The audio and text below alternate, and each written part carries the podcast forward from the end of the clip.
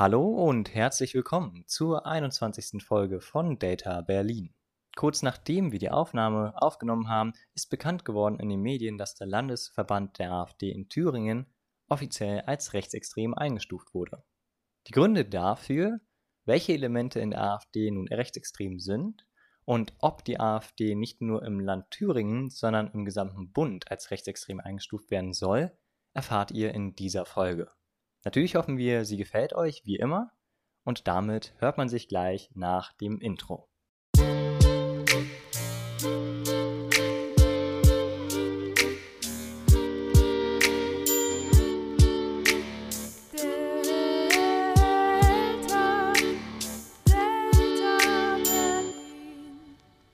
Und damit hallo und herzlich willkommen zur 21. Folge bei Delta Berlin.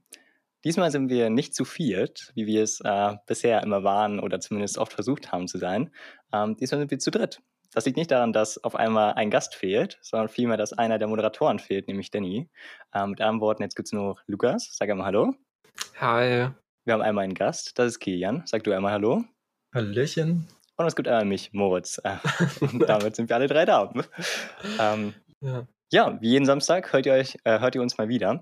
Ähm, in dieser Folge wird es ein ja, spannendes Thema geben, äh, nämlich hochpolitisch, diesmal ganz klar politisch. Äh, Geht es nämlich um die AfD und äh, vor allem darum, ob die AfD denn äh, wählbar und demokratischer ist. In dem Zusammenhang haben wir Kian als Gast, weil dieser ähm, sich damit schon ausführlich beschäftigt hat. Äh, der Grund, warum er sich damit ausführlich beschäftigt hat, kann er sehr gut selbst erklären, denn was studierst du denn? Ich studiere Politikwissenschaft am Otto-Suhr-Institut hier an der Freien Universität in Berlin. Ähm, und da muss man nicht nur über das Fach selbst, sondern auch quasi zum Fach begleitend einfach sehr, sehr viele Nachrichten lesen. Das heißt, man bekommt immer so viel mit. Und äh, ja, ich hoffe, ich habe da ein bisschen Wissen angesammelt, was ich heute ein bisschen auch vielleicht teilen kann. Ja. Lukas? Ja, ich wollte sagen, dass es schade ist, dass Danny heute nicht da ist, weil Kilian, wir beide haben uns ja auch ein bisschen, wir uns bei einem Dreh kennengelernt, wo äh, Moritz, äh, du und ich dann aufeinander getroffen sind. Und da war so mein, meine Idee auch einfach, hey, lass dieses Thema diskutieren. Wir haben hier auch äh, mit Danny auch jemanden, der eigentlich ein bisschen konservativer manchmal dabei ist. Lass diese Frage diskutieren. Jetzt ist Danny heute leider nicht da. Danny kommt wieder, also keine Sorge an die Leute, die, äh, die Danny jetzt schon vermissen. Der wird nächste Woche wieder da sein. Ähm, aber ich freue mich trotzdem enorm, dass du heute hier bist und wir mit dir darüber sprechen können einfach. Und äh, ja, also ist ja auch ein wichtiges Thema. Absolut. Äh, und gerade irgendwie auch in was man in den letzten naja, Wochen so in den Nachrichten gelesen hat, ist mhm. es ja auch etwas, also es ist ja nicht nicht aktuell in dem Sinne. Also es kommt ja so viel raus gerade oder es passiert so viel, äh, das denke ich ist auch vielleicht ganz gut, dass man auch im, im Vorfeld der Bundestagswahl nochmal vielleicht ein bisschen was äh, daraus schießt mhm. und guckt, dass Leute sich das anhören. Auf jeden Fall. Definitiv, ja. Ähm, wollen, wir, wollen wir einfach damit anfangen, dass wir, dass wir einmal deine Thesen vorstellen und wir danach vielleicht erklären, wie, wie das äh, vom Aufbau stattfindet heute? Also vielleicht kann man einmal sagen, wir haben, du hast vier Thesen vorbereitet, Kian, genau. Genau, und an diesen vier Thesen versuchen wir uns heute einfach ein bisschen abzuarbeiten. Ähm, wir haben auch ein bisschen Informationen dazu rausgesucht, aber das soll sozusagen erstmal die Basis bilden der, der Diskussion heute. Ja, man kann ja sagen, du hast uns ein Dokument mit sieben Seiten geschickt. Ich glaube, wir hatten noch nie einen Gast, der, der so, so viele Dokumente uns zugeschickt hat. Also äh, da sind wir dir sehr dankbar. Und mal gucken, inwieweit wir alles heute mit reinkriegen. Ansonsten, äh, ja, ansonsten na, na, na, schade für die Leute, die nicht beim Stream dabei waren. Auf jeden Fall nächstes Mal beim Stream dabei sein. Dann äh, verpasst man nicht die ganzen Zwischengespräche. Ich lese mal, äh, wir lesen mal für dich die Thesen vor, ähm, damit wir heute auch noch zu Wort kommen, bevor du gleich deine Vorlesung über die AfD hältst. Ähm, These 1 ist, die AfD als politische Partei ist keine im Kern demokratische Partei. These 2 ist, die AfD ist darauf angewiesen, stetige Falschaussagen zu tätigen, um in der Öffentlichkeit als demokratische Partei wahrgenommen zu werden populistische Schere zwischen Realität und Selbstdarstellung. These 3 ist, die AfD distanziert sich nicht von rechtsextremistischen Demokratiefeinden. Ergo ist sie für Demokratinnen nicht wählbar. Und als letztes, zivile Akteure sollten nicht das Verbot der AfD fordern. Genau, gerade beim letzten Punkt kann ich vielleicht noch mal ganz mhm. kurz einhaken. Ähm, es wird einfach auch ein, natürlich muss es ein sehr normatives Thema sein. Also ich versuche da auch ein bisschen so diesen naja, was ich jetzt mal ganz äh, hochtrabend als politikwissenschaftlichen Anspruch äh, bezeichne, reinzubringen. Aber ähm, natürlich, äh, wir, wir reden hier auch viel über Werte und über Vorstellungen. Und da ist es natürlich einfach zu sagen, wir wollen diese äh, Partei und so weiter ganz vom Diskurs ausschließen, aber gerade eben, weil wir ja auch als Deutschland quasi diese besondere Verantwortung haben, haben wir auch sehr, sehr hohe Hürden, rechtliche Hürden für Parteiverbote etc. Und äh, selbst wenn wir dann heute zu einem äh, Schluss kommen, ohne jetzt spoilern zu mhm. wollen, äh, dann sollte man das nicht einfach so ähm, als, als Grundlage dafür nehmen, dass man jetzt irgendwie die Parteienlandschaft beschneiden möchte oder sowas. Das ist mir nur mhm. noch mal nur noch mal wichtig zu sagen, egal in welche Richtung sich das entwickelt. Du hast sollte. Angst vor Drohbriefen und so weiter von der AfD, oder? Ja, liebe das Hasses hier. ja, aber das zeigt ja auch schon die Geschichte der NPD einfach, dass es gar nicht so einfach ist, eine Partei äh, zu verbieten einfach. Also äh, auch wenn das Argument, glaube ich, damals war, dass die zu irrelevant ist, aber vielleicht ist das auch nur so, äh, ja, war ungefähr so die Argumentation. Hatte ich auch so, auch so im mhm. Kopf, genau, aber das, also trotzdem, also es mhm. ist ja, es sind ja Neonazis ja. und selbst die, also mhm. konnten nicht verboten werden. Ja. Und ähm, man mag sich drüber streiten, ob das gut ist oder nicht, aber so ist es nun einmal und ich finde daran, ähm, davon profitieren wir auch alle. Das ist ja auch in beide Seiten so mhm. eine sehr offene Partei oder zumindest normativ. Also ich bin auch Mitglied in der SPD, nochmal mhm. ganz ah, gut, Disclaimer. Transparenz, ja. Genau, ähm, also gut, dass es auch in der linken Seite, sage ich mal, jetzt nicht zu ein, eine zu starke ähm, ja, Restriction sozusagen gibt mhm. in der Parteienlandschaft. Mhm. Ja, also vielleicht erstmal grundsätzlich wollen wir äh, ja Grundsätzliches klären über die AfD. Also man spricht gefühlt viel über die Partei, aber so richtig mal diese Entwicklung davon nachzuvollziehen, äh, was gibt es da für Flüge, wer ist irgendwie im Fraktionsvorsitz, wie viele Mitglieder hat die AfD, das sind ja alles Sachen, die man auch irgendwie wissen sollte, bevor man sich dann an solche äh, Fragen rantraut, wie äh, ob man die überhaupt wählen äh, so, können sollte.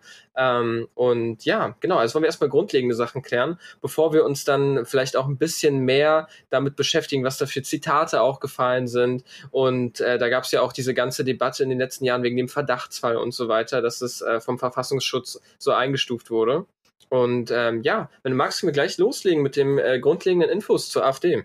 Genau, da habe ich zumindest ein bisschen mal zusammengetragen, weil ähm, es ich finde es immer sehr, sehr spannend, wie irgendwie in den Medien diese Dynamik äh, gibt, dass die AfD natürlich immer sehr, sehr präsent ist. Und es geht immer, die AfD sagt dies, die AfD sagt das. Und äh, da finde ich es nochmal ganz gut so zu gucken, wer, also wer steckt denn eigentlich dahinter? Denn was ja auch sehr, sehr wichtig ist, wenn man sich so politische äh, Landschaften anguckt, wer sind die Personen dahinter? Also die Partei hat ja, ist ja keine, ähm, naja, selbstdenkende Entität sozusagen, sondern es stehen da Leute vor. Im Fall der AfD sind das halt Jörg Meuthen und Tino Kruppalla.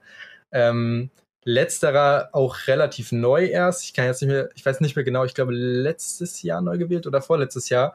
Ähm, und da fängt es schon an. Also Tino Kruppalla ist ein dem rechtsextremen Teil der Partei zuzuordnen ähm, und ist jetzt Parteivorsitzender. Also so, so geht's schon mal los. Und äh, wir sehen das auch, wenn wir so ein bisschen die zweite Reihe uns angucken, der, der geschickende, geschicke Lenker sozusagen der AfD. Da haben wir nämlich auch Alice Weidel zum Beispiel auch durchaus radikal. Ähm, da können wir später nochmal ein sehr mhm. schönes Zitat einfließen lassen. Wir haben Stefan Brandner, auch bekannt aus diversen Kontroversen im Bundestag und äh, Beatrix von Storch. Und da habe ich ein kleines, naja, ich nenne es mal ein bisschen böse Easter Egg gefunden. ähm, es, geht da, ja. es geht auf keinen Fall darum, eine, eine Sippenhaft hier in irgendeiner Weise geltend zu machen, aber äh, ja, Frau von Storch ist die Enkelin eines SA-Standartenführers und mhm. auch die Enkelin des letzten äh, Regierungsfügers äh, des NS-Regimes mhm. vor der Niederlage, nachdem Hitler sich umgebracht hat.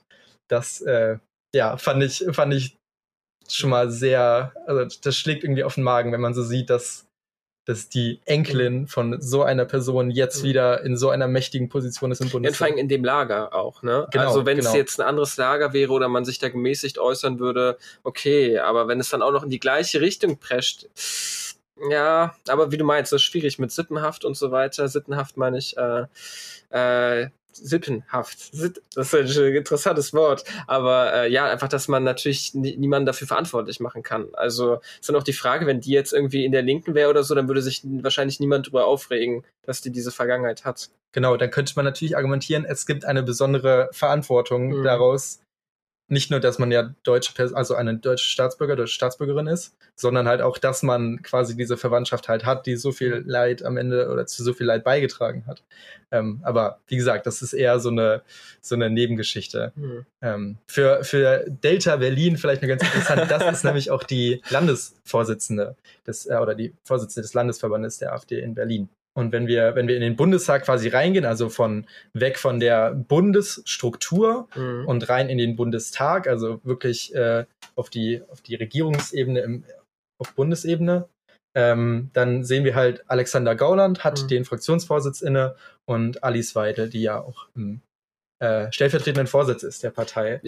Kurz zur Einordnung, vielleicht Gauland kennt man von dem Spruch mit dem Vogelschiss, ne? Genau, ähm, das ist ja diese Geschichte, dass er gesagt hat, ja, wir erkennen diese zwölf Jahre an, mhm. aber ähm, Deutschlands äh, oder dieses äh, Regime ist nur ein Vogelschiss in der mhm. Geschichte. In tausend Jahre tausend erfolgreicher Geschichte. deutscher Geschichte oder ja, so. Also das ist ja schöne Aufarbeitung, so. Genau, ja. also mhm. auch so dieses, mhm. diese Relation zu der Shoah, dem, mhm. dem einzigartigen Verbrechen, mhm. ähm, das als Vogelschiss zu bezeichnen, ist natürlich, ähm, hat damals zu Recht sehr, sehr hohe Wellen geschlagen und ja, also wie gesagt, mich, mich macht das jedes Mal fassungslos, mhm. wenn ich sehe, was quasi dafür Zitate mhm. rauskommen. Ja, fassungslos, aber halt nicht verfassungswidrig. Ne? Also das ist trotzdem eine Aussage, die äh, ihm erlaubt war zu tätigen. Dafür wurde er nicht bestraft. Ne? Das ist vielleicht ein interessanter Punkt, auch nochmal irgendwann über diese Meinungsfreiheit nochmal mehr zu diskutieren, auch äh, wo man da die Grenze zieht. Ja, also das hatten wir auch in, weiß nicht, in der Folge mit der Kunstfreiheit auch mal diskutiert, dass man äh, dann vielleicht auch sagen muss, ja okay.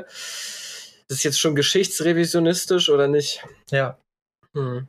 Total. Ähm, das, äh, genau, also da muss man mhm. wieder natürlich trennen. Ne? Also mhm. wer, äh, wer bewertet das jetzt? Und das sagt jetzt natürlich eine Person, die der AfD nicht nahesteht. Mhm. Also du hast recht, das ist alles legal. Ähm, aber da können wir vielleicht noch ein bisschen gleich drauf kommen, warum es zwar legal ist, mhm. aber trotzdem sehr, sehr schädlich. Was ich auch noch eine sehr ähm, erwähnenswerte Zahl fand, war die Mitgliederzahl. Ähm, die liegt nämlich bei ungefähr 33.000 äh, Stand 2020, soweit ich weiß. Ähm, und um das mal in Relation zu setzen, die SPD und Union kommen beide auf über, teilweise weit über 400.000. Und selbst die Linke, die ja, äh, äh, ja doch auch von, von der Union zum Beispiel sehr ausgeschlossen wird und als, als, als Randpartei sozusagen ähm, angesehen wird, sind halt 60.000 Mitglieder. AfD knapp 30.000. Und was vielleicht noch ein ganz guter aktueller Bezug ist, die Basis ähm, hat, glaube ich, jetzt auf ihrem Gründungsparteitag in Hannover ein, auf Anhieb 15.000 mhm. Mitglieder mhm. äh, gesammelt. Und das kann natürlich auch dazu führen, dass es der AfD ein bisschen die Döse geht. Mhm. Ähm, auch gerade ne, Anbiederung mit Querdenkern. Ich weiß nicht, ob ihr das so ein bisschen mitverfolgt habt, aber ähm, die kannst Grenzen werden eingerissen. Ja, kannst du da mal kurz noch mal was zu sagen und auch zu die Basis, weil das sagt mir jetzt partout eigentlich gar nichts. Die Basis ist die ähm, sozusagen das politische oder das parteiliche Sammelbecken mhm. der Querdenkerbewegung. Ah. Also es ah. gab verschiedene. Okay, die haben eine eigene Partei gegründet. Ja, ja, es gab im, im letzten Jahr verschiedene, ich glaube vier, fünf Parteigründungen mhm. tatsächlich auch. Aufstehen 2020, ähm, mhm. ähnlich, ähnlich äh, kreative Namen. Mhm. Also, Finde ich einfach spannend, eine, eine Jahreszahl in den Namen der Partei aufzunehmen. Ja. Ähm, genau, Schön. und die, die Basis hat jetzt halt, ist quasi die äh, vielversprechendste Partei mhm. für die QuerdenkerInnen. Ähm, und da ist jetzt auch der eine Schauspieler von ähm, ja, egal. Von dieser einen äh Babylon Berlin, glaube ich. Ach so. Ja, ah, genau. Ja. Mhm. Und, und der ist da jetzt auch irgendwie mit eingetreten und sowas. Mhm. Aber äh, Anonymous äh, Deutschland mhm. hat ich schon gehackt. Okay. Aber genau, das nur als kleiner Sidetrack, das ist das Sammelbecken. Diese natürlich nicht klassisch rechts, klassisch links mhm. zu verorten, aber ähm, trotzdem für die AfD eine gewisse Gefahr, mhm. weil ja dort auch sehr viele, naja, mhm. sage ich mal, der Demokratie nicht so freundlich gesonnene Personen mit beitreten. Mhm. Und das politische Klima kann sich dann natürlich auch verändern. Also die werden wahrscheinlich nicht in den Bundestag kommen, aber Mitglieder und Manpower werden da schon abgesaugt. Ja, es ist halt die Frage, ob diese zwei Lager sich nicht doch manchmal überschneiden, ne? weil irgendwo die Querdenker natürlich auch äh, irgendwie die Geschichte revidieren müssen, ja, um äh, ihre Theorien irgendwo zu verankern teilweise oder da irgendwelche Zusammenhänge anfangen müssen zu sehen. Und ich glaube, manchmal sind diese Bubbles wirklich gar nicht so weit voneinander entfernt. Und dann ist die Frage, ähm, können die sich davon überhaupt distanzieren, verlieren die dadurch Wähler und so weiter. Das ist gar nicht so einfach. Ja. Genau, gerade äh, das werden wir später auch nochmal sehen. Aber gerade weil ja auch dieser Protest, ohne jetzt dazu tief reingehen zu wollen in dieses Rabbit Hole, mhm. aber gerade weil ja dieser Protest ähm, gegen Corona-Maßnahmen auch einem mhm. Protest gegen das System mhm. äh, gleichzustellen ist. Und das ist halt auch Methode der AfD. Mhm. Also es gibt durchaus auch ideologische Überschneidungen, mhm. selbst wenn es jetzt nicht auf diesem klassischen Links-Rechts-Schema nebeneinander steht. Es ist ja diese Phrase DDR, so also die ganze Zeit, äh, wir sind hier wieder in der DDR, die ganzen Beschränkungen und so weiter, die kommt hier ganz oft immer wieder und äh, die wird natürlich auch von Menschen, die Corona leugnen, auch gerne wahrscheinlich benutzt. Ja und auch in allen bürgerlichen Lagern, ja. wie bei der AfD ja auch. Mhm. Also die AfD, ähm, das ist auch ganz spannend, wenn man sich das mal mhm. anschaut die AfD ist nicht eine Partei, die jetzt irgendwie aus diesem Lager kommt oder was auch immer, sondern ähm, soweit ich das verfolgt habe, gibt es über alle Bildungsstränge hinweg oder alle Bildungsgrade und über auch alle sozioökonomischen Schichten mhm. ähm, gibt es Anhänger von der AfD. Also es ist keine, ähm, also ein schönes Zitat, keine sozioökonomisch prekäre, Wähler, prekäre Wählerschaft. Mhm. Also es sind durchaus Personen da, die ähm, von dem System, wie es jetzt gerade existiert, profitieren, finanziell mhm. auch. Äh, und das ist nichts irgendwie wie man sich das jetzt vielleicht äh, in seinem Stereotyp irgendwie so schön ausmalt, ja, keine Ahnung, irgendwelche Plattenwohnungen mhm. in Marzahn oder so. Ja, in dieser Doku, ne, die vor sieben Monaten rausgekommen ist, Deutsch äh, rechtsradikal, äh, die auf Pro7 lief, da war eben auch eine interessante Aussage, dass es gar nicht unbedingt die AfD-Wähler an dieses Narrativ reinpassen, dass die sich irgendwie benachteiligt fühlen, die Zurückgebliebenen und so weiter, also nicht Zurückgebliebene geistig natürlich, sondern äh, ökonomisch selbstverständlich, ähm, sondern dass tatsächlich irgendwie dieser Fremdenhass, dass das tatsächlich ein zentraler Einigungspunkt ist, äh, der, äh, der irgendwie die AfD irgendwo zusammenhält und zusammengehalten hat, auch über die letzten Jahre. Das ist auch spannend. Es, es gibt ja auch diese, diesen, diese These sozusagen, dass ähm, was im Zentrum sozusagen steht von, all, von der Wählerschaft der AfD, ist Deprivation. Also mhm. man hat gewisse Vorstellungen an ein politisches Ziel, beispielsweise Migration. Und das wird aber nicht ähm, erfüllt. Und das ist quasi dann erstmal so diese, ähm, dieser Frust über, dass das nicht, ähm, nicht erfüllt wird. Das ist irgendwie zumindest eine der Theorien, ähm, ergänzend wahrscheinlich zu deiner, dann so auch ein bisschen ähm, die, die, die Wählerschaft erklärt sozusagen. Mhm. Eine andere, auch, auch ähm, politikwissenschaftlich angehauchte Theorie fand ich auch sehr, sehr spannend ist, ähm, man kann auch zum Beispiel davon ausgehen, dass man Parteienlandschaften äh, oder politische Landschaften anhand von Cleavages, also so Gräben, mhm. ordnen kann. Und was die AfD macht, wenn man sich ein bisschen mit der beschäftigt, wir sehen, auf der einen Seite haben wir quasi diese globalen Bürger mhm. sozusagen, mhm. ne? Ähm, oder diese, diese Europäer. Ich, ich, ich zum Beispiel mhm. würde jetzt auch nicht sagen, so ich bin äh, als erstes Deutscher, dann Europäer, sondern es geht quasi darum, dass man mehr ist als nur dieser Nationalstaat. Mhm. Das ist die eine Seite vom Graben. Die AfD hat ihr Lager auf, dem anderen, auf der anderen Seite des Grabens aber aufgeschlagen und wartet nur darauf, dass die Leute, die rübergucken und sagen so. Was? Nee, das, das bin nicht ich. Die kommen dann ganz, ganz von allein daher. Mhm. Also es geht um auch ein bisschen um dieses Weltbild, mhm. was dort propagiert wird. Ja. Deutschland zuerst. Ja, und rechts als Lifestyle auch das habe ich auf jeden Fall ganz viel mitbekommen in letzter Zeit, dass es halt auch mehr und mehr zu einem Lifestyle wird irgendwie. Also die haben auch ihr Merchandise und so weiter. Das wird zu einem Lebensgefühl und das wird total verklärt, was da für ein Gedankengut manchmal mit drin steckt. Naja, aber interessant, ja. Auch, ich meine, der letzte Punkt, den wir, glaube ich, so richtig hatten, war auch diese 30.000 Mitglieder. Äh, um, da sind wir irgendwie auf diese Querdenker-Schiene auch drüber drauf gekommen. Was man vielleicht mhm. noch erwähnen könnte, wenn wir schon bei, bei Wahlen und mhm. Wählerschaft sind, in der Politik möchte man immer beim Wahlkampf oder es ist die dankbarste Aufgabe, Nichtwähler zu mhm. mobilisieren. Mhm. Und ähm, die AfD hatte ja 2013 bei den Bundestagswahlen nur 4,7 Prozent, hat es aber 2017 geschafft, 1,2 Millionen Nichtwähler zu mobilisieren. Mhm. Und das ist eine enorme Leistung. Und das mhm. könnte halt so ein bisschen auch diese Frustration, die, die wir vorhin angesprochen haben, äh, erklären. Also, dass viele Leute gemerkt haben, ich werde nicht gehört, also gehe ich gar nicht mehr wählen. Mhm. So, und die AfD hat es halt geschafft, das Narrativ so aufzuziehen, wir sind gegen das Establishment. Das hört man auch schon irgendwie von, ne, so, mhm. wenn man Richtung Trump denkt. Ähm, das ist jetzt keine einzeldeutsche äh, Erfahrung sozusagen, aber sie hat es halt geschafft zu sagen, wir sind für euch da, ne, wir aktivieren euch. Und ähm, das ist quasi auch die größte Gruppe der, der Wähler gewesen damals. Und ähm, knapp eine Million Unionswähler, also so dieses mhm. Establishment, ähm, hatte anscheinend auch viele unzufriedene Wähler. Ja, dann ist halt die große Frage, ist, hat die Politik vielleicht Menschen vernachlässigt? Ne? Ist dieses Gedankengut nicht eigentlich da und die AfD hat sozusagen nur dankend aufgegriffen, was für Frust da rumlag, ne? Genau.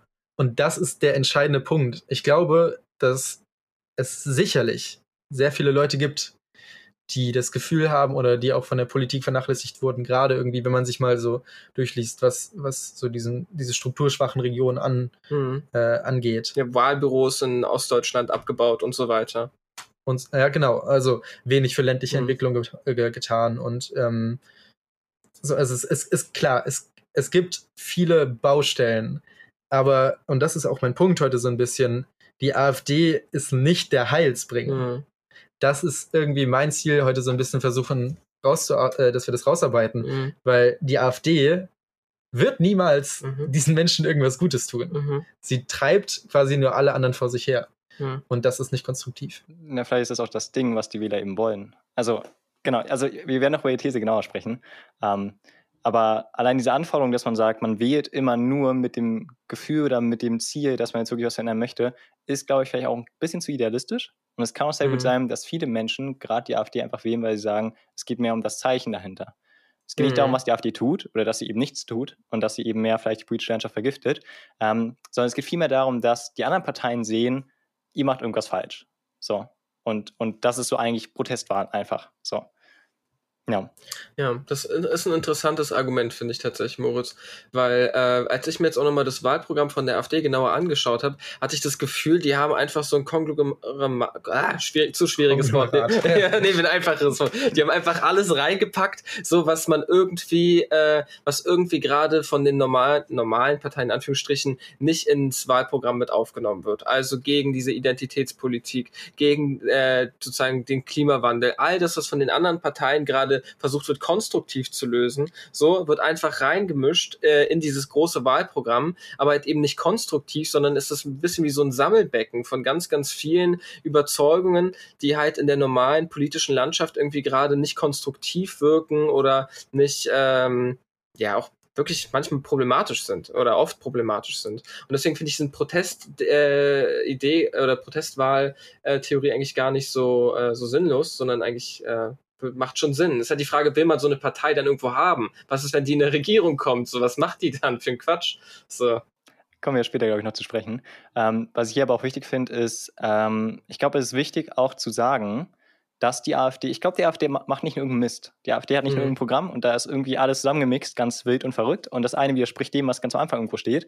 Ähm, sondern ich glaube, es ist so, dass, wenn, als ich es gelesen habe, habe ich nämlich in vielen Stellen tatsächlich äh, einen gewissen Respekt aufgebaut für die AfD, mhm. als ich mich jetzt eben mehr mit, der, mit dem Wahlprogramm beschäftigt habe. Weil die AfD durchaus Positionen vertritt, die eben nicht vertreten werden von anderen Parteien mhm. und sie einen Raum füllen, der einfach noch leer ist. Und nicht im Sinne von, dass sie antidemokratisch sind und wirklich einen extremen Raum haben. Häufig sind es auch Positionen, die einfach konservativ sind oder die einfach in unserem Spektrum nicht da sind. Und damit füllen sie eben zum großen Teil auch diese Rolle, die die CDU traditionell immer hatte und möglicherweise eben jetzt seit 16 Jahren nicht mehr hat, seitdem sie eben Angela Merkel hat, die zum Beispiel einfach alle Grenzen geöffnet hat. Ähm, und das mhm. sind so Sachen, wo man sich halt fragen muss, die AfD ist nicht per se das eine. Es ist wirklich, wirklich schwierig. Ähm, aber die AfD hat viele, viele Sachen in sich vereint. Ein großer Teil von ihr ist legitim und kann man irgendwie auch verstehen. Und ein anderer großer Teil, erschreckend großer Teil, ist einfach dieses andere, dieses, mhm. dieses Extreme, wo man sich denkt, so, Alter, wieso gibt es das überhaupt? Aber gerade diese Mixtur macht es eben so schwierig, glaube ich. Genau, dann ist, stellt sich ja die Frage, also so, du, du, hast auch angesprochen, es gibt die eine Seite und die andere Seite. Ähm, was davon ist Inszenierung und was davon ist die Substanz. Mhm. Ähm, ich habe es auch tatsächlich das erste Mal mich äh, durch ein, durch ein AfD-Parteiprogramm geklickt und irgendwie, wenn wir da so ein bisschen drauf gucken, ähm, sind für Steuersenkungen, sind für einen Mindestlohn eher eine kernsozialdemokratische äh, Position gesicherte Bankeinlagen von Bürgern, gerade ähm, in der ähm, Folge der, der Bankenkrise damals oder gegen die Rettung äh, der, der Banken mit deutschen Steuermilliarden, ähm, Schutz des Bargeldes. Das sind keine Positionen, wo ich als äh, überzeugter, ähm, naja, Sozialdemokrat sagen würde, Populismus. Hm. Das sind hm. an sich, für sich alleine gestellt, gute, gute Forderungen.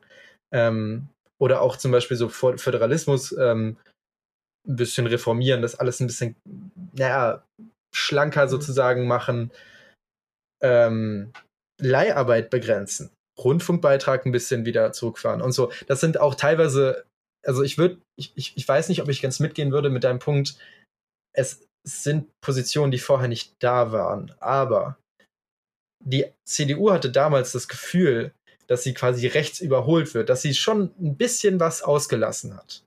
Also vielleicht können wir da so eine, so eine kleine Synthese machen. Also es wurde schon ein bisschen was ausgelassen.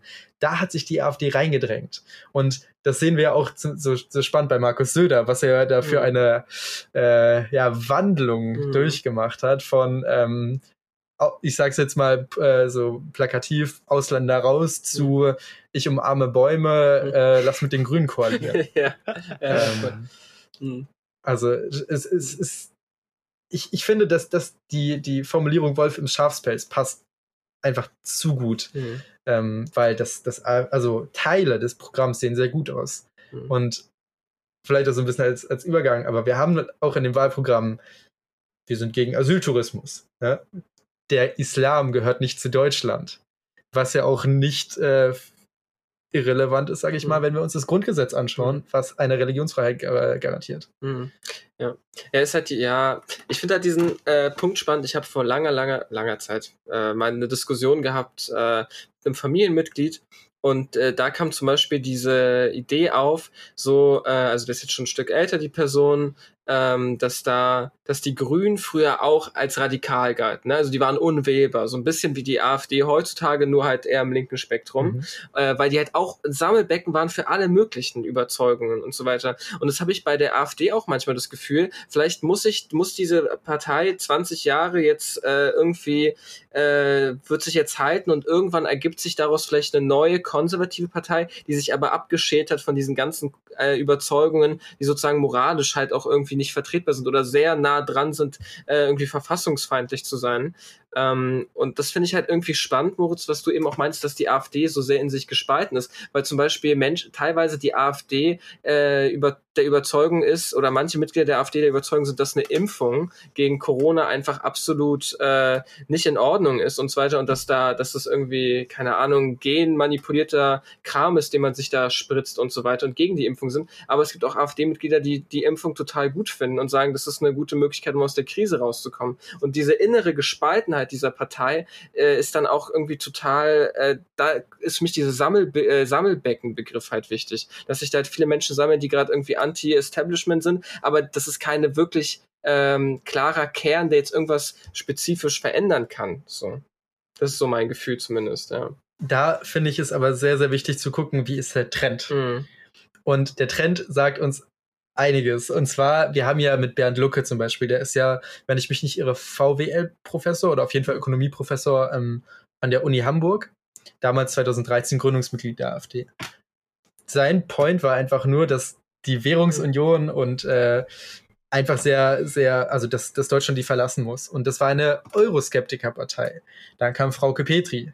Auch die wurde abgesägt, dann, ich glaube, 2017. Mhm. Und plötzlich sind wir da und wir fragen uns, die Partei gibt es seit jetzt acht Jahren.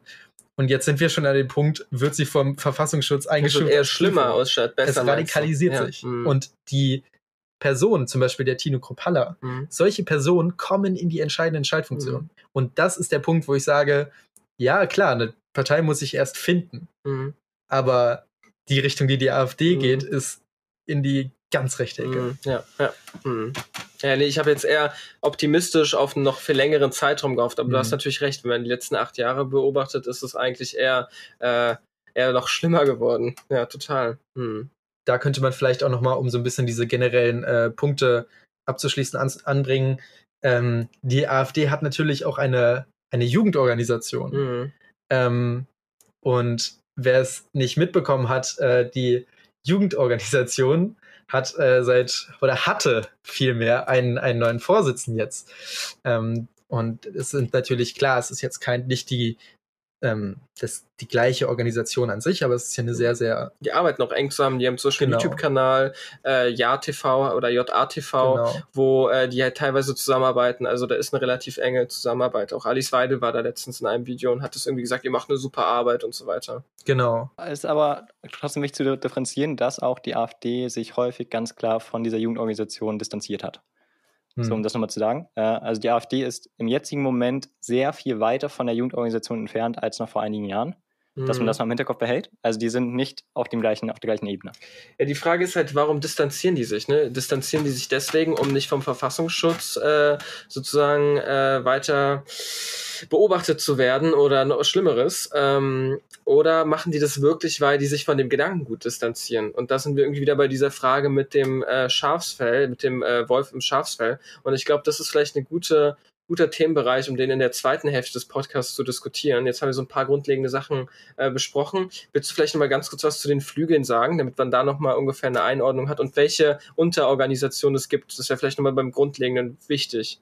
Genau, also die, die eine, wenn du so willst, Unterorganisation hatten wir ja gerade schon angesprochen, der Flügel, äh, Jugendorganisation, 1600 Mitglieder, aber kein Teil der, also der Partei selbst.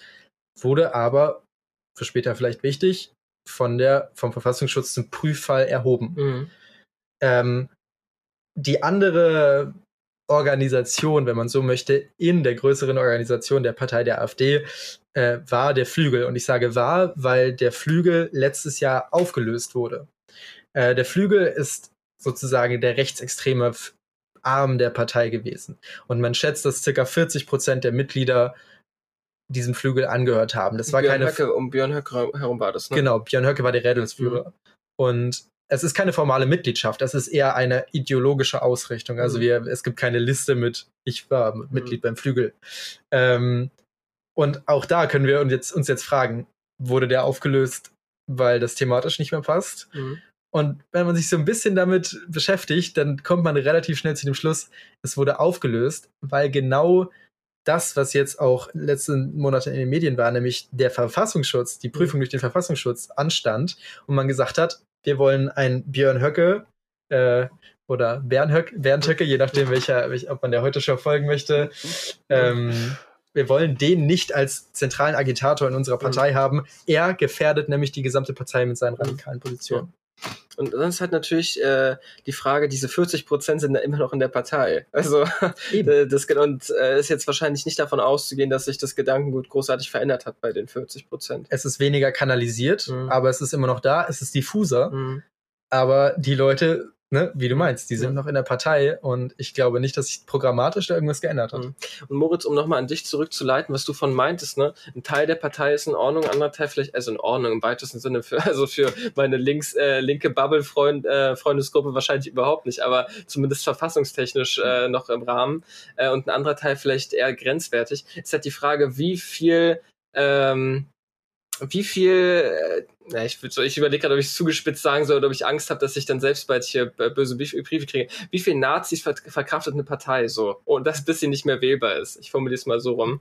Ähm, hm. Und äh, selbst wenn da 40 Prozent oder 60 Prozent in Ordnung sind, ähm, reicht das. Äh, bevor wir jetzt aber dann noch äh, genau im Detail vielleicht darüber diskutieren, ähm, was man jetzt eigentlich mit der AfD machen soll, ähm, oder beziehungsweise ob man sie wählen kann, ähm, werden wir jetzt auf jeden Fall in die Pause gehen und äh, man sieht sich dann gleich nochmal.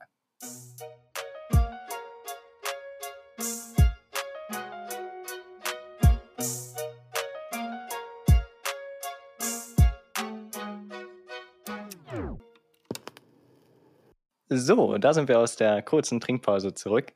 Ähm, und es geht weiter mit dem Thema AfD, inwiefern äh, sie demokratisch ist und wählbar ist oder ähm, eben nicht. Ja, äh, wollen wir mit den Zitaten anfangen? Ist das, wollen wir gleich einfach damit hineinspringen oder? Ich denke, das ist vielleicht gar nicht schlecht. Das könnte so ein bisschen, ähm, naja, ich nenne es mal so ein Sprung ins kalte Wasser sein, wenn man sich mhm. damit doch nicht wirklich aktiv auseinandergesetzt hat. Ähm, und wir haben so gerade auch ein bisschen schon mal überlegt, welche, welche könnte man denn nehmen? Ich möchte, ich, ich habe was. Ich, ja, okay, ich würde gerne was von Alles Weidel äh, vorlesen vom Jahr 2018. Das erinnert mich nämlich an eine Sache, die ich vor Moritz und Danny, die äh, habe ich äh, den beiden oder euch beiden vor einiger Zeit mal vorgelesen. Ist jetzt nicht genau das gleiche, aber geht in diese Richtung, nämlich Alice Weide im Jahr Mai 2018. Burkas, Kopftuchmädchen und alimentierte Messermänner und sonstige Taugesnichtse werden unseren Wohlstand, das Wirtschaftswachstum und vor allem den Sozialstaat nicht sichern. Und das finde ich halt total spannend oder schrecklich, was wie, wie der immer wieder mit diesem Feindbild halt gespielt wird. Ähm, und das finde ich halt an diesem Punkt besonders äh, deutlich irgendwie, dass versucht wird, diese ganze Zuwanderung äh, auf dieses Stereotyp ähm, runterzubrechen. So. Und das finde ich total problematisch einfach. Und was da für Rassismen einfach mitschwingen. Ähm, kurz bevor ich auch noch was dazu sage, ähm, könnt ihr mir ganz kurz erklären, was alimentiert heißt? Ähm, ernährt. Hm. Und ich finde das sehr, sehr spannend, wie sie das aufzieht, weil mhm. das ist, das hat sie im, im Rahmen einer Bundestagsrede gesagt. Ähm, und sie sagt quasi diese alimentierten Messermänner, also die vom deutschen Sozialstaat, deutschen Wohlfahrtsstaat ernährten Messermänner. Und wenn wir uns das mal kurz, also das ist ja ein, im negativen Sinne legendäres Zitat von ihr. Es mhm. ist ein berüchtigtes mhm. Zitat, ähm, weil das eine krasse Diskursverschiebung darstellt. Man redet ja immer ne, von den, von den äh, Fenster des Sagbaren. Und sie macht da Burkas, also eine Entmenschlichung. Mhm. Es sind die Kleidungsstücke, mhm. nicht die Menschen mhm. darunter. Kopftuchmädchen, das ja. heißt Mädchen, das sind keine Frauen, die mhm. können nicht für sich selbst entscheiden. Mhm. Und ja gut, Messermänner brauchen wir gar nicht drüber reden. Das ist ähm. Ja, alle, Theor alle werden als Terroristen abgestempelt. Und genau, so. und es geht auch um eine Entmenschlichung. Mhm. Es geht um eine, eine Abwertung der, der, dieser Person auf einer größeren Ebene als nur quasi, äh, dass sie halt zugewandert sind. Und ähm, da, also ja, ich finde es halt äh, zwei Sachen daran spannend. Ich habe letztens äh, jemanden an der Bushaltestelle irgendwie nach einer Kippe gefragt und mich mit dem unterhalten. Und der hat halt eben auch angefangen mit diesem bisschen rechten Gedankengut und so weiter und ist dann so in diese Richtung abgedriftet, ja, ich weiß nicht, ob ich das so gut finde, dass wir die alle aufnehmen, so und dann machen die hier Anschläge und so weiter, dass dieses Bild dann halt auch langsam reinsickert, ne? Also dass dann das erste, woran man denkt bei Geflüchteten ist, dass die einen Anschlag begehen, obwohl das die Zahlen gar nicht unbedingt hergeben. Und das finde ich einfach auch, äh, auch total schwierig, ähm, was da für ein Bild erschaffen wird dann auch. Ja, das, das. Wie wirkmächtig Stereotype einfach sind. Ach. Genau, genau. Also das ist auch das, was ich vorhin so meinte, so mit diesem Wolf im Schafspelz. Mhm. So, ja, das sind auch erstmal nur Worte und ähm, das ist ja noch alles auf dem Boden des Grundgesetzes, größtenteils, größtenteils. Mhm. Ähm, aber es ist, wir leben ja quasi in einer Gesellschaft, die nicht nur rechtlich mhm. sich mit Themen auseinandersetzt, sondern auch zivilgesellschaftlich, diskursiv. Und was dort halt passiert ist, wir, man kann plötzlich, jeder weiß, jeder kennt dieses Zitat so, mhm. Aus, aus meiner Bubble jetzt, mhm. sag ich mal. Aber das geht in den Kopf rein und okay, jetzt sage ich es doch fast und bleibt drin so. Also mhm. es geht ins Ohr, bleibt im Kopf ähm, und das kann man nicht einfach loswerden. Und das ist quasi die, diese Diskursverschiebung, die die AfD so erfolgreich propagiert hat. Ja. Und noch ein kleiner Punkt dazu, nämlich ich habe äh, in dieser Doku, da wird zum Beispiel auch jemand von Die Rechte interviewt, also von dieser Kleinstpartei. Und das ist so spannend, weil er in diesem Interview sagt, das ist super. Also die AfD macht, verschiebt den Diskurs ins, äh, ins Rechte und äh, wir kriegen dann die ganzen Extremisten ab. Sehr gut, kommt zu uns und so weiter. Die AfD macht es sozusagen populär und wir als Kleinstpartei Allianzpartei kriegen dann sozusagen die Radikaleren ab und sind, wir sind bereit, wir haben die Waffen hier und so weiter. Und das finde ich halt erstaunlich, dass äh, diese Grenzen, und dazu können wir vielleicht später auch nochmal kommen, dass diese Grenzen zwischen der AfD und den weiter rechts liegenden Gruppierungen manchmal fließend ist und dass die sich teilweise auch überschneiden. Aber dazu können wir gleich kommen. Äh, Moritz, du wolltest eigentlich was zu dem Zitat, glaube ich, noch sagen. Achso, ja, also das ist jetzt auch nichts äh, allzu Neues. Ich wollte einfach nur sagen, das ist halt äh, erschreckend ist. Also, mhm. also unglaublich. Vor allem dadurch, dass es eben nicht nur irgendwann mal in irgendeinem Hinterzimmer, in irgendeinem kleinen Interview oder so irgendwie geschehen ist oder irgendwie irgendwann mal aufgenommen wurde, sondern dadurch, dass es eben gerade im Parlament ganz öffentlich ähm, und vor der versam versammelten Mannschaft so ein bisschen ähm, gesagt wurde, ist halt unglaublich. Also. Ähm, absolut. Und, und wenn man das, also das ist, das war jetzt äh, Alice Weidel. Wir haben auch schon äh, äh, Björn Höcke erwähnt. Ähm, da finde ich ein, ein Zitat sehr, sehr das, das lässt sehr, sehr tief blicken. Ähm, er, er schreibt nämlich in seinem Buch, das heißt Niemals zweimal in denselben Fluss, folgendes. Die Weißen und die Schwarzen setzen sich vor ihrer Amerikanisierung aus mehreren hochdifferenzierten Völkern mit eigener Identität zusammen. Jetzt sind sie in einer Masse aufgegangen. Diesen Abstieg sollten wir Europäer vermeiden und die Völker bewahren.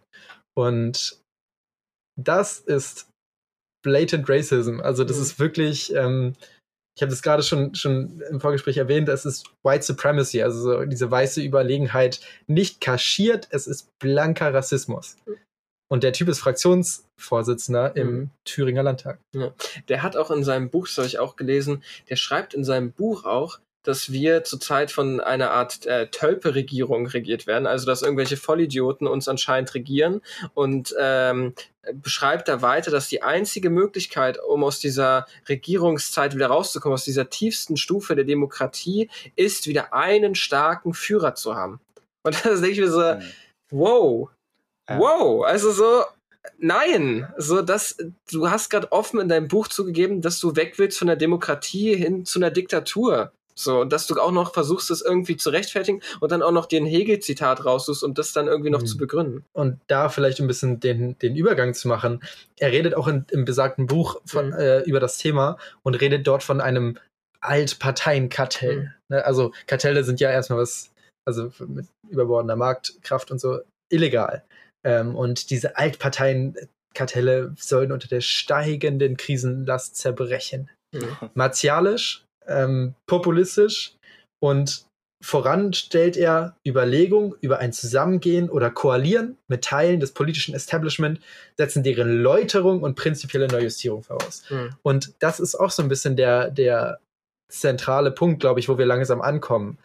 Ähm, die AfD will mit all dem, was sie macht, mit all dem Support, den sie kriegt, mit den Mitgliedern, mit den ähm, Stimmen will sie nicht unbedingt was verändern oder sie will gerade noch nicht mal regieren. Mhm. Oder sie weiß, dass sie es nicht kann, viel mhm. Obwohl es auf Kommunalebene schon zu ein paar Zusammenkünften gekommen ist, ne? Genau, also es gab immer wieder so ähm, kleinere Kollaboration, mhm. nenne ich es jetzt mal. Also ähm, neulich irgendwo wieder in Ostdeutschland, wo dann mit der CDU zusammen gegen ein demokratieförderndes Projekt gestimmt wurde und so weiter und so fort. Ähm, aber wenn man natürlich an diese Zusammenarbeiten denkt, muss man natürlich ähm, direkt an Kemmerich und die Wahl in, Thür in Thüringen 2019, äh, genau, Winter, Herbst 2019 denken, ähm, wo die AfD mit der FDP und CDU den Herrn Kemmerich als Ministerpräsidenten besti also bestätigt hat und alle quasi, die da beteiligt waren, wussten, dass die AfD dafür mitstimmt und mhm. haben dann trotzdem die Wahl angenommen. Und das war so dieser erste große Dammbruch. Mhm. Aber das hat sie noch nicht in die Regierung geholt, sozusagen. Also man muss sich klar machen, die AfD sitzt zwar in, ich weiß gar nicht, ob sie in allen Parteien, in Landtagen sitzt, aber sie saß noch nie in irgendeiner Regierung. Mhm. Jetzt im großen Unterschied quasi zu allen anderen Parteien. Mhm.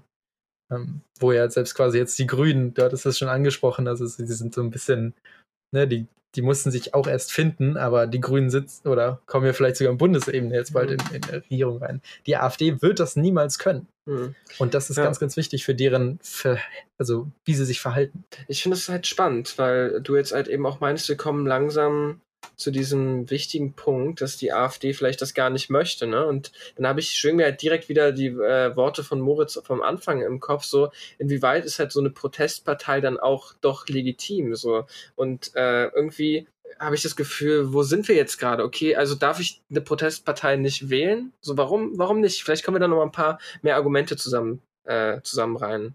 Eine Partei natürlich ist immer so eine Sache mit Definition, aber qua Definition sollte eine Partei über eine gemeinsame Ideologie unter allen Mitgliedern zu einer zu einem Machterhalt oder Machterlangen streben, mhm. um auf der Ideologie basierende Policies umzusetzen und quasi das Leben der, der äh, Constituency, also das Leben der Wählerinnen und Wähler, quasi der für sie Verantwortlichen, ähm, zu verändern.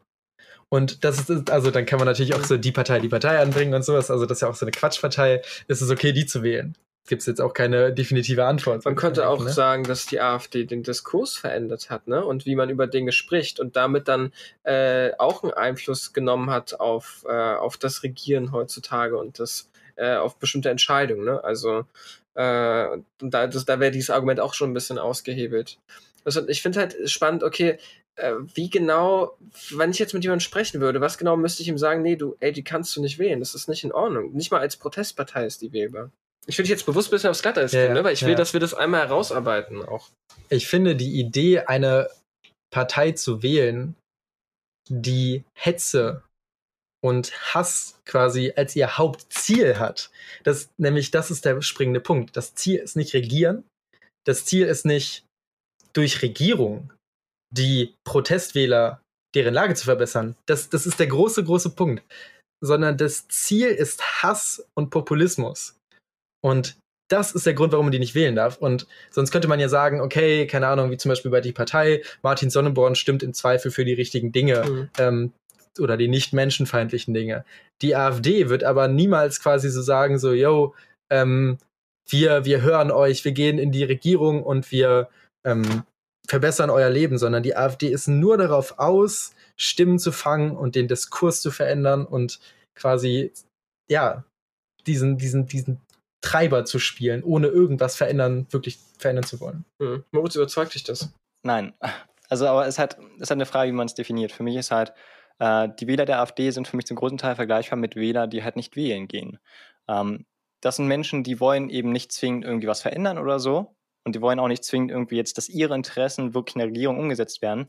Ähm, sondern es geht einfach darum, dass also ob sie jetzt wählen gehen, die AfD oder nicht, am Ende kommt es ein bisschen auf das Ähnliche heraus, mit dem einzigen Unterschied, dass ihre Positionen bei der AfD deutlicher ausgedrückt werden. Das heißt, gerade diese ähm, Regimekritik oder diese Angst vorm Establishment oder das Misstrauen, genauso auch die EU-Kritik und so weiter, ähm, das sind alles so Sachen, die, die haben die anderen Parteien eben nicht. Und entweder du gehst halt nicht wählen und niemand merkt, dass du damit Probleme hast, beziehungsweise dass du dort eben genau diese Interessen dafür hast. Oder du wählst eben die AfD. Und auch wenn die AfD nicht regierungsfähig ist, ist sie trotzdem legitimiert durch die Stimmen des Volkes. Und ich finde das ähm, dementsprechend irgendwie ah, okay, wenn jemand sagt, er wählt die AfD. So, das ist halt dann seine Entscheidung irgendwie. Hm. Die Frage ist, da, sollte es eine Partei geben dürfen, die äh, selbst, also ich referiere wieder auf diese Doku von vor sieben Monaten, wo gesagt, äh, wo ein wichtiger Funktionär sagt, ja. wir möchten gar nicht, dass es Deutschland besser geht. Sogar wenn je, je mehr Geflüchtete nach Deutschland kommen, desto besser, weil dann die Menschen noch mehr Angst empfinden. Und je schlechter es Deutschland geht, desto besser geht es der AfD. Also wir profitieren davon, wenn es Deutschland schlecht geht. Und ich frage mich, sollte eine Partei, also das hat er so gesagt, ne? Mozart, ja, aber das ist nicht die so AfD. Das sagt, also das, das sagt aber nicht die ja, AfD. Also das hat ein wichtiger durch. Funktionär gesagt, der sich auch mit Gauland besprochen hat. Und Gauland ist ein, also einer der führenden Köpfe auch, ne? Also. Das mag durchaus sein sein, aber die Leute oder der Grund, warum Leute die AfD wählen, ist, weil sie Anliegen haben. Und diese Anliegen werden nun mal auch beantwortet. Klar, die AfD mag vielleicht auch zum großen Teil einfach nur Mist machen und es mag Extremisten drin geben und was auch immer. Aber die Mehrheit der AfD-Vertreter oder eben Funktionäre ist am Ende des Tages doch dafür da, um eben bestimmte Werte umzusetzen. Da ist nicht nur ein, ich widerspreche allem, sondern es ist schon dieses, auch wenn es moralisch verwerflich ist, ist es trotzdem der Gedanke, ich möchte die Heimat schützen. Ich möchte, dass der einfache Bürger mehr Macht bekommt und dass er mehr Kontrolle hat. Ich möchte, dass die Sicherung da ist, dass sie alle Geld bekommen und alle fair behandelt werden und dass keine Ängste oder keine Gefahr von außen irgendwie herkommen. Da haben wir jetzt aber, finde ich, die spannende Diskrepanz. Und zwar, wir haben eine Wählerschaft, die sagt, wir wollen unsere Heimat schützen, ähm, wir wollen vielleicht den, den Euro abschaffen oder was auch immer. Und wir wollen ja, das ist ja, was ich gerade meinte, wir wollen eine politische Veränderung.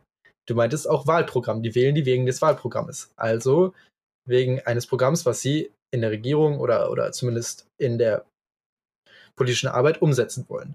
So, jetzt haben wir aber diesen wirklich zentralen, ich glaube, es war einer der, einer der höchsten Parteistrategen, ne, mhm. ne, der das äh, ohne, ohne Wissen, sage ich jetzt mal, dass er gefilmt wurde, so gesagt hat es geht uns besser, je schlechter es Deutschland geht. So, und diese ganze Führungsriege, finde ich, das, das ist genau der Punkt quasi, dass die Führungsriege so gar nicht verfolgt, dieses Parteiprogramm irgendwie umzusetzen und in den Dialog zu treten und konstruktiv mitzuarbeiten. Die Führungsriege plant ihre ganze politische, ihren politischen Auftritt als Opferrolle nicht als aktiven Gestalter, nicht als Eurokritiker im Sinne von, lass uns doch mal gucken, ob wir nicht Kompetenzen wieder zurückbringen können, was auch immer, sondern sie machen die Opferrolle. Und zwar, indem sie halt immer sagen, so ja, und die Altparteien, die schließen uns aus. Und die Altparteien, äh, die lassen uns ja gar nicht mitarbeiten. Und die Medien natürlich. Und die Medien natürlich. Aber sie machen das halt auf so eine Art und Weise, dass sie vorher menschenverachtende Dinge sagen, ausgeschlossen werden und dann den, den quasi den, äh, das wieder zurückschieben. Und das ist halt der ganz, der, der Punkt, dass es nicht auf irgendeine Veränderung hinläuft, sondern dass es immer diese Opferrolle ist. Das ist nur Populismus, da ist keine Substanz dahinter. Hm. Ja, na, das ist halt, man muss halt differenzieren zwischen wer sagt was und was ist die Mehrheit. Ähm, ich bin mir sicher, dass in der AfD viele, viele Menschen eben einfach nur Mist bauen wollen und einfach es den Menschen schlechter geben wollen, gehen lassen wollen, damit sie eben selbst mehr Stimmen erhalten. Aber das ist eben zum Beispiel der Flüge, hast du ja gesagt, sind 40 Prozent. Ich habe eine andere Zahl gefunden, wo jemand gesagt hat, etwa ein Drittel, also 33 Prozent. Ähm, und ich vermute, dass also es sind natürlich ist erschreckend, wie groß der Anteil ist an eben Funktionären, die eben genau diesen destruktiven Charakter haben, die gar nichts umsetzen wollen, sondern die einfach nur gewählt werden wollen und Macht haben wollen. Ähm, aber es gibt definitiv, und da ist halt, muss man sich halt genau mit beschäftigen, aber was ich halt bisher sehe, ist, dass die Mehrheit der Funktionäre doch noch eben Menschen sind, die sagen, sie wollen aus der EU austreten. Sie wollen die, das deutsche Volk stärken. Sie wollen auch so, so skurril das moralisch ist ist immer noch ein Inhalt und es ist immer noch eben eine Ideologie, die einheitlich ist und die irgendwo hinführt. Ähm, und da muss man halt jetzt drüber sprechen, ob das, also gibt es denn Belege, wo ihr, wo ihr es wisst für euch ganz klar, die AfD ist in der Mehrheit der Funktionäre eben darauf aus, keine Inhalte irgendwie zu verfolgen, sondern eben genau das Gegenteil zu tun und einfach alle Inhalte zu, zu zerstören? Es gab beispielsweise den Parteitag in Kalkar, wo Jörg Meuthen äh, seine Rede gehalten hat. Ähm, Jörg Meuthen, muss man dazu wissen, ist öffentlich gesehen. Ne? Man muss wieder gucken, was ist, was ist äh, seine wirkliche Linie, aber er gibt sich als eine der gemäßigteren ähm, und ist ja Parteivorsitzender und ähm, ist auch Abgeordneter im Europaparlament. Aber als Parteivorsitzender hat er auf diesem Parteitag diese Rede, glaube ich, Ende letzten Jahres, Herbst letzten Jahres gehalten. Und da hat er gesagt, lasst uns quasi distanzieren von den Querdenkern, beziehungsweise von diesen extremistischen Teilen ähm, und hat die quasi gesagt, so, yo, das sind, das sind keine Leute, die, die wir aufnehmen müssen in die Partei, das sind nicht Leute, die wir ernst nehmen müssen. Das sind teilweise Grundgesetzfeinde und so weiter. Was dann passiert ist, ist, dass der Parteitag ihn ausgebuht hat. Hm. Äh, und der Parteitag ist ja relativ ähm, ja, repräsentativ. Hm. Und es wurden Brandreden gesagt. Es wurde gesagt, ähm, Herr Meuthen spalt, spaltet die Partei. Ähm, es wurde gesagt, äh, sie machen quasi irgendwie den Untergang oder sie bereiten den Untergang der Partei vor und so. Und er wurde wirklich auf der Bühne ausgebuht, als er gesagt hat, ähm, lasst uns davon distanzieren. Und das ist so ein, so ein Punkt, wo ich so denke, also egal wie man jetzt zum, zum Thema Heimat und, und deutsche mhm. Volk und so weiter steht. Aber wenn du halt mit Corona-Leugnern so dermaßen sympathisierst, dass du deinen Parteichef ausbußt, der sich von denen distanzieren möchte, das ist, finde ich, ein starkes Zeichen. Mhm. Hm. Ist halt nicht, nicht ja. ist halt die Frage, ob es vielleicht nicht zwei Parteien, zwei AfDs bräuchte, wirklich zwei von diesen Parteien. Also wahrscheinlich manche Menschen denken so, nee, auf keinen Fall sollte keine AfD geben. Aber so, ob es nicht vielleicht besser zwei Parteien gäbe, die eine, die wirklich äh, das vertritt, ne? Also den Ausstieg aus der EU. Ich meine, mir fällt spontan keine Parteien, die das ernsthaft fordert von den großen Parteien. Ähm, und halt vielleicht auch irgendwie ein bisschen diesen Patriotismus wieder zu erwecken, halt äh, und halt irgendwie ein bisschen auch stolz zu sein auf die deutschen Werte. Gut, ist jetzt nicht mein, mein Ding so, aber das, was halt Danny auch manchmal in der Diskussion anführt, ähm, ob es nicht da eine AfD bräuchte oder eine Partei bräuchte, die das wirklich ernsthaft verfolgt und versucht, sich äh, dann aber auch dementsprechend zu distanzieren von dem zweiten Teil. Und ich glaube, in der Form, wie die AfD jetzt ist, dass sie sich eben nicht distanziert davon, dass sie relativ enge Verflechtung hat auch zu den ganzen rechtsradikalen äh, äh, Kleinstparteien und diesen ganzen Sachen. Also das ist einfach so in der Form, glaube ich, kaum wählbar. Also dann soll die Partei äh, sich von den 40 Prozent wirklich ernsthaft distanzieren und den Pfad noch weiter verfolgen. Dann können wir ein paar Jahre nochmal drüber reden. Aber, also, nee, ich werde die niemals wählen. Aber also, vielleicht können wir nicht, wenn ich irgendwann alt und, äh, und labbrig bin, dann können wir nochmal drüber reden, wenn die Partei sich bis dahin davon distanziert hat. Aber ähm, so in der Form sehe ich es als total schwierig an. Also, weiß nicht. Also es ist äh, genauso, wenn die Linke, äh, ich will den linken Vergleich nicht bringen. Das können wir irgendwann anders mal diskutieren, aber ja. Ja, also ja, bei Linken mhm. wollte ich auch kurz nochmal so mhm. leicht einwerfen. Ähm, diese Trennung vom Extremismus zu einer ganz starken Randpartei ist halt äh, irgendwie schwierig. Bei beiden, bei, bei, beiden bei beiden Richtungen ist das irgendwie schwierig. Die AfD tut das eben zu wenig. Ich stimme da vollkommen zu. In meinen Augen wäre es auch perfekt, wenn die CDU, wenn die CDU einfach mehr wieder dieses konservative Spektrum eben anspricht. So und eben mhm. klar nicht so weit wie die AfD vielleicht geht, ähm, aber dass das eben wieder mehr passiert, dass es eben nicht nur so Mitte, links, links, ganz links und dann die AfD gibt, sondern dass es eben auch vielleicht einfach eine ein bisschen rechtere Partei gibt, die halt einfach dann so ein bisschen konservativ ist und die aber noch legitim ist. Ähm, genau, was ich nur kurz sagen wollte, ähm, bei der Linken gibt es halt auch dieses Problem. Ich weiß nicht, wie groß es ist und ich mag auch gar nicht den großen Vergleich jetzt ziehen und klar kann man auch darüber sprechen und diskutieren, ähm, aber bei der Linken ist es auch so, dass zum Beispiel die ähm, neuen Parteispitze sind zwei Frauen und eine der Frauen hat, bevor sie sich nominiert hat zur Parteispitze, war sie eben bei zwei linksextremistischen Organisationen Teilmitglied. So. Und da kann man eben auch gucken. Und auch eine Studie hat auch mal ergeben oder eben eine Recherche, äh, habe ich auch gesehen von der Welt am Sonntag war das, glaube ich, ähm, dass ich glaube, auch ein erschreckend großer Anteil ähm, von eben der Linken eben mit linksextremistischen Organisationen in Verpflichtung, äh, in Ver Verflechtung hat. Mhm. Aber es ist alles ein Problem. Es ist alles ein Problem und ich finde das auch skurril, dass die AfD ähm, eben nicht diese Trennung macht. Es gibt ja auch Bestrebungen, nicht wahr? Also ähm, Kian, hast du nicht auch irgendwie einmal, einmal reingeschrieben, dass einer der Politiker eben genau das versucht oder zumindest versucht hat, dass man eben äh, versucht, die AfD zu formen als eine Partei, die eben doch noch im demokratischen Maß ist und die zum Beispiel im Verfassungsschutz eben nicht weiterverfolgt werden kann, weil sie eben wieder so ein bisschen okay rechts ist? Genau, es ging um das Framing. Also ich fand das einen sehr, sehr spannenden Punkt, äh, den ihr gerade auch beide gemacht habt, würde ich auch wahrscheinlich zustimmen. Also die quasi die Idee, eine konservative Partei zu gründen, ist ja super ähm, für manche Leute. ja, ja, das, das, mag dann ja, deren Ding sein. Ja, ist, genau. ist, ist nicht mein Bier. So. Aber ähm, was Meuthen als, als Haupttreiber quasi gerade macht, ist, er versucht die AfD zu nehmen, die ähm, wahrscheinlich in den nächsten paar Jahren von der AfD zum Verfassung, äh, zum Prüffall erhoben wird. Und er versucht sie nicht zu ändern in dem Sinne, sondern er versucht es so wirken zu lassen, als ob sie weniger rechtsradikal ist. Mhm. Und das ist halt der große Unterschied. Er, er, versucht nicht quasi die AfD in einen, also den Flügel auszuschließen oder so. Und klar, er versucht so ein bisschen das radikale Spitzenpersonal rauszubooten. Klappt aber nicht, weil zu viele ähm, Radikale schon in den Positionen sind.